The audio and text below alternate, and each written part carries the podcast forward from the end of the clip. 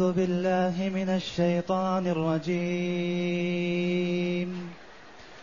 إنه على رجعه لقادر يوم تبلى السرائر. فما له من قوة ولا ناصر. حسبك. هذه الآيات الكريمة من سورة الطارق. جاءت بعد قوله جل وعلا فلينظر الإنسان مما خلق خلق من ماء دافق يخرج من بين الصلب والترائب. إنه على رجعه لقادر الآيات. لما لفت نظر الإنسان لفت الله نظر الإنسان إلى مبدأه وأصله ونشأته وتكوينه الأول في قوله تعالى فلينظر الإنسان مما خلق خلق من ماء دافق يخرج من بين الصلب والترائب. استدل جل وعلا بقدرته على النشأة استدل بها على قدرته جل وعلا على البعث. إنه على رجعه لقادر. إنه الضمير في إنه يعود إلى الله جل وعلا. فلينظر الإنسان مما خلق. من مما خلقه الله. ثم قال إنه أي الله جل وعلا. على رجعه الضمير يعود إلى الإنسان. إنه هذا قول كثير من المفسرين. إنه جل وعلا على رجع الإنسان وإعادته وبعثه بعد موته لقادر. إنه على رجعه لقادر. قول آخر. فلينظر الإنسان مما خلق خلق من ماء دافق يخرج من بين الصلب والترائب. إنه على رجعه يعني على رجع هذا الذي يخرج من بين الصلب والترائب لقادر. يرجعه إلى مجراه الأول. يرجعه بأن يمنعه في موقعه في مكانه فلا يصل إلى الرحم. إنه على رجعه لقادر. والقول الأول هو المشهور وهو المناسب لسياق الآية ولقوله جل وعلا فيما بعد يوم تبلى السرائر. إنه على رجعه لقادر يوم تبلى السرائر.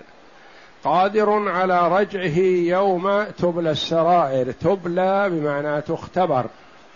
السرائر الضمائر والقلوب. يظهر الخفي والمكنون.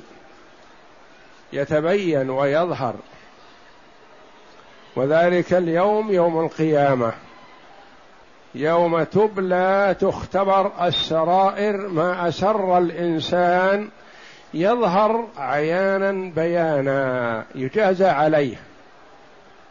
لأن المحاسبة في الدنيا على عمل الجوارح دون عمل القلوب.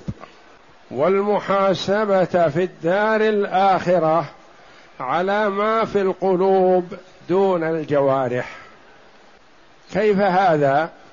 المنافقون الذين أخبر الله جل وعلا عنهم إن المنافقين في الدرك الأسفل من النار كانوا يصلون مع النبي صلى الله عليه وسلم ويخرجون معه للجهاد ويعطونه زكاة أموالهم ويتصدرون المجالس ويؤخذ برأيهم يستشارون وبعضهم يعتبر من أهل الحل والعقد وهم منافقون. قلوبهم خراب لكن أعمالهم الظاهرة مثل المسلمين مثل المؤمنين.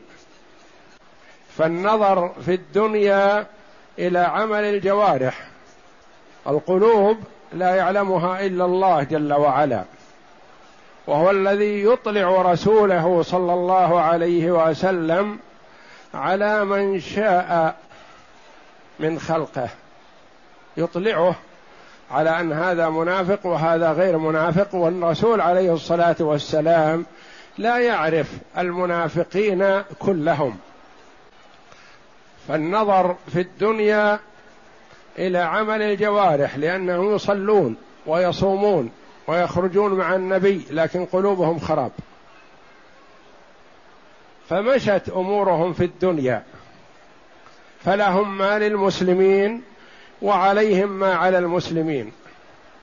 وهكذا الحال إلى يوم القيامة إلى أن يرث الله الأرض ومن عليها.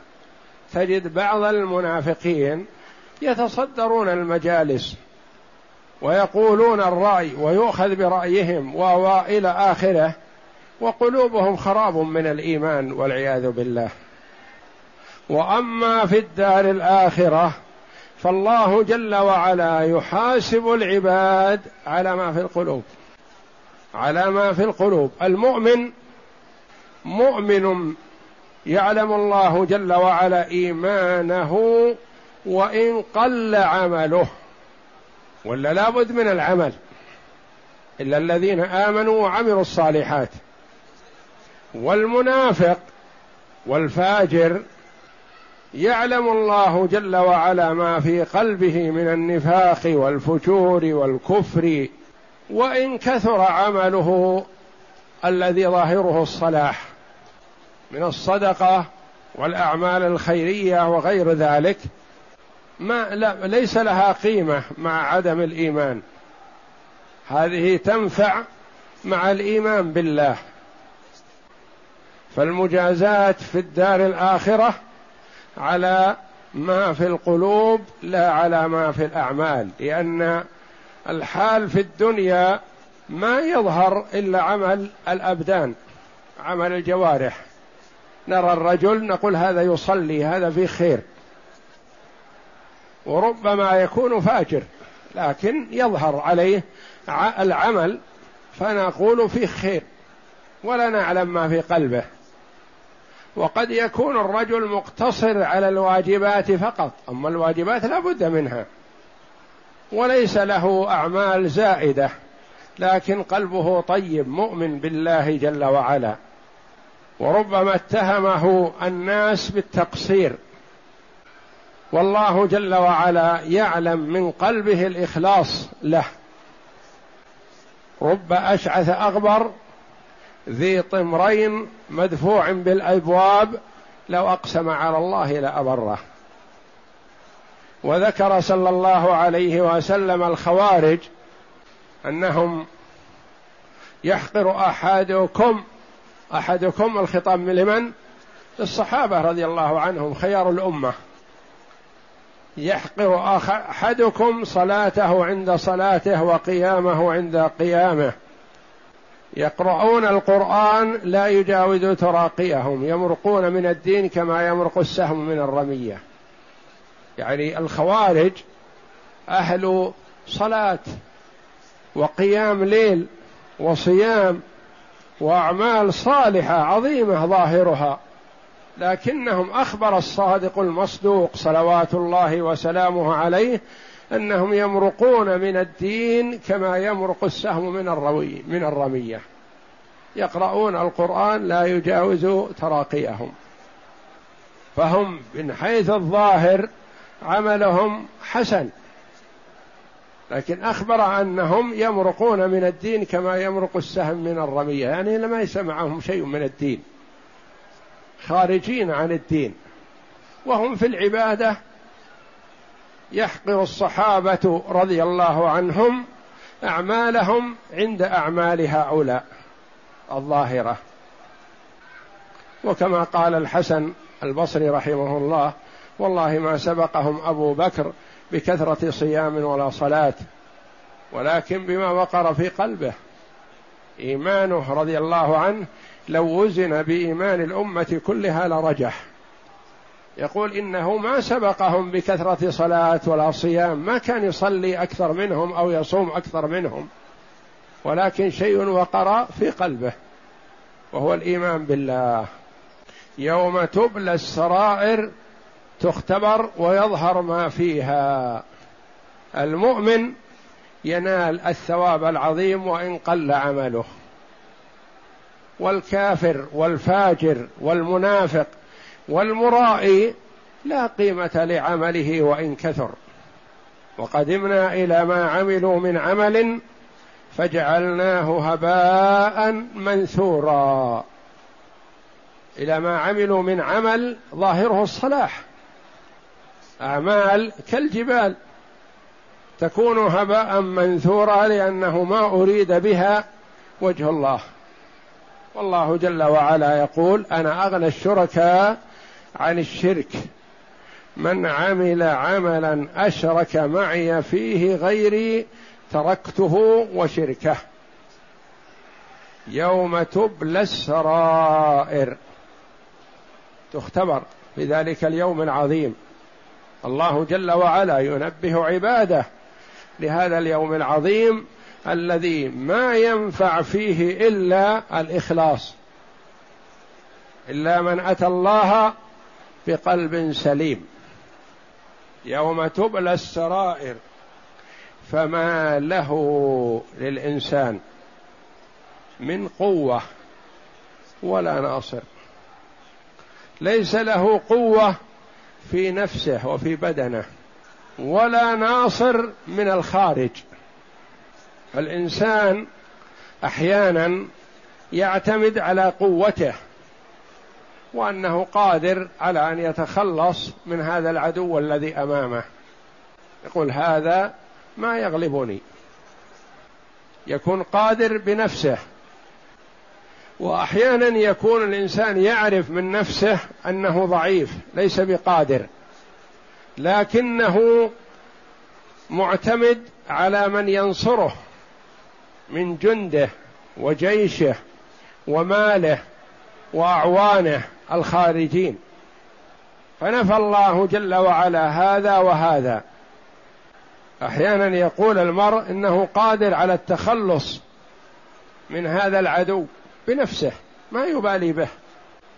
وأحيانا يعرف من نفسه أنه غير قادر على التخلص من العدو لكن واثق أن أعوانه وجيشه وحزبه لن يفلتوه ولن يسلموه للعدو. ينتصر بهم. فنفى الله جل وعلا في الدار الآخرة هذا وهذا. القوة الخاصة بالإنسان والقوة النافعة له من خارجه. فما له من قوة ولا ناصر. والله جل وعلا يخبر عباده بهذا في الدار الآخرة. ليستعد من يريد نجاة نفسه بعمله الصالح وإيمانه بالله. ويسعى المرء جاهدا لإصلاح قلبه قبل إصلاح عمله. نحن في حاجة ماسة إلى إصلاح القلوب بالإخلاص لله جل وعلا وإن قل العمل. ولسنا بحاجة إلى كثرة العمل مع فساد القلوب. ما تنفع. إذا كثر العمل الذي ظاهره الصلاح لكن القلب فاسد ما نفع العمل. فالله جل وعلا يبين لعباده أن النجاة بالإخلاص والإيمان بالله وأن العمل الثواب والجزاء والمحاسبة في الدار الآخرة على ما في القلوب إلا من أتى الله بقلب سليم سليم من الشرك. يوم تبلى السرائر فما له من قوة ولا ناصر. يقول الله عز وجل إنه على رجعه لقادر. فيه قولان أحدهما على رجع هذا الماء الدافق إلى مقره الذي خرج منه لقادر على ذلك. قاله مجاهد. والقول الثاني إنه على رجع هذا الإنسان المخلوق من ماء دافق أي إعادته وبعثه إلى الدار الآخرة لقادر لأن من قدر على البداية قادر على الإعادة. وقد ذكر الله عز وجل أن المشركين استبعدوا قالوا إذا متنا وكنا ترابا وعظاما أئنا لمبعوثون؟ يعني نكون تراب ثم نعاد. فبين الله جل وعلا انظر إلى أصلك. أصلك ما هو؟ ماذا كنت وصرت بهذا الشكل؟ من الذي أوجدك؟ هو الله. أليس القادر على إيجادك من العدم من هذا المبدأ وهذا الأصل المهين؟ قادر على إعادتك مرة ثانية من باب أولى. القدرة على الإعادة أسهل بكثير من تكوين الشيء من أول وهلة. والله جل وعلا لا يعجزه شيء. وقد ذكر الله عز وجل هذا الدليل من القرآن في غير ما موضع. وهذا القول قال به الضحاك واختاره ابن جرير. ولهذا قال تعالى يوم تبلى السرائر أي يوم القيامة هذا على القول الثاني الذي ذكر ابن كثير رحمه الله أن المراد يوم القيامة إنه على رجعه يعني بعثه لقادر قادر يوم تبلى السرائر يوم تختبر يوم القيامة يوم. وإذا كان على القول الأول الذي ذكره ابن كثير رحمه الله فيوم تبلى السرائر منصوب معمول لفعل مقدر تقديره اذكر يوم تبلى السرائر. نعم. يوم تبلى السرائر أي يوم القيامة تبلى فيه السرائر أي تظهر وتبدو ويبقى السر علانية والمكنون مشهورا. وقد ثبت في الصحيحين عن ابن عمر أن رسول الله صلى الله عليه وسلم قال يرفع لكل غادر لواء عند أس يقال هذه غدرة فلان ابن فلان. يعني تظهر المكنونات في الدنيا قد يغدر الإنسان ويخون ويغش وينافق ولا يظهر أمره. وربما ذكر بخير ومدح في المجالس وأثني عليه والله جل وعلا يعلم ما في قلبه من النفاق والرياء والسمعة فيفضحه يوم القيامة. ينصب لكل غادر لواء يعلن عنها. هذه غدرة فلان ابن فلان. فالإنسان ما ينظر إلى حال الدنيا لأن حال الدنيا قد يسود الفاجر والمنافق ويقال السيد والكبير والعظيم وإلى آخره وهو فاجر عند الله. فيفتضح يوم القيامة. وفي هذا تأكيد للعباد بأن يسعوا في صلاح قلوبهم والإيمان بالله جل وعلا. إن العبد إذا أصلح ما بينه وبين الله أصلح الله ما بينه وبين الناس. وإذا فسد ما بينه ما بينه وبين الله أفسد الله ما بينه وبين الناس. فضحه. قد قد يفتضح حال حياته وقد يفتضح بعد مماته وقد يكون الفضيحة يوم القيامة التي هي أعظم وأفظع فما له أي للإنسان يوم القيامة من قوة ولا ناصر أي في نفسه ولا ناصر أي من خارج منه أي لا يقدر على أن ينقذ نفسه من عذاب الله. ولا يستطيع له أحد ذلك. سائل يسأل كيف التوجيه في إن المخففه من الثقيلة؟ متى تكون إن المخففه من الثقيلة؟ وكيف تكون؟ متى تكون النافية؟ إن كل نفس لما عليها حافظ. إن كل نفس لما عليها حافظ. إن كل نفس لما عليها حافظ قراءتان. إن هنا تكون هي المخففة من الثقيلة بقراءة لما لما عليها حافظ.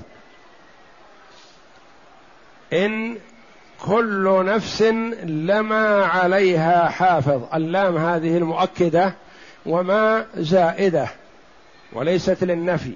يعني كل نفس عليها حافظ. إنه أي الحال والشان كل نفس عليها حافظ. وإذا قرات إن كل نفس لما عليها حافظ تكون هذه إن النافية.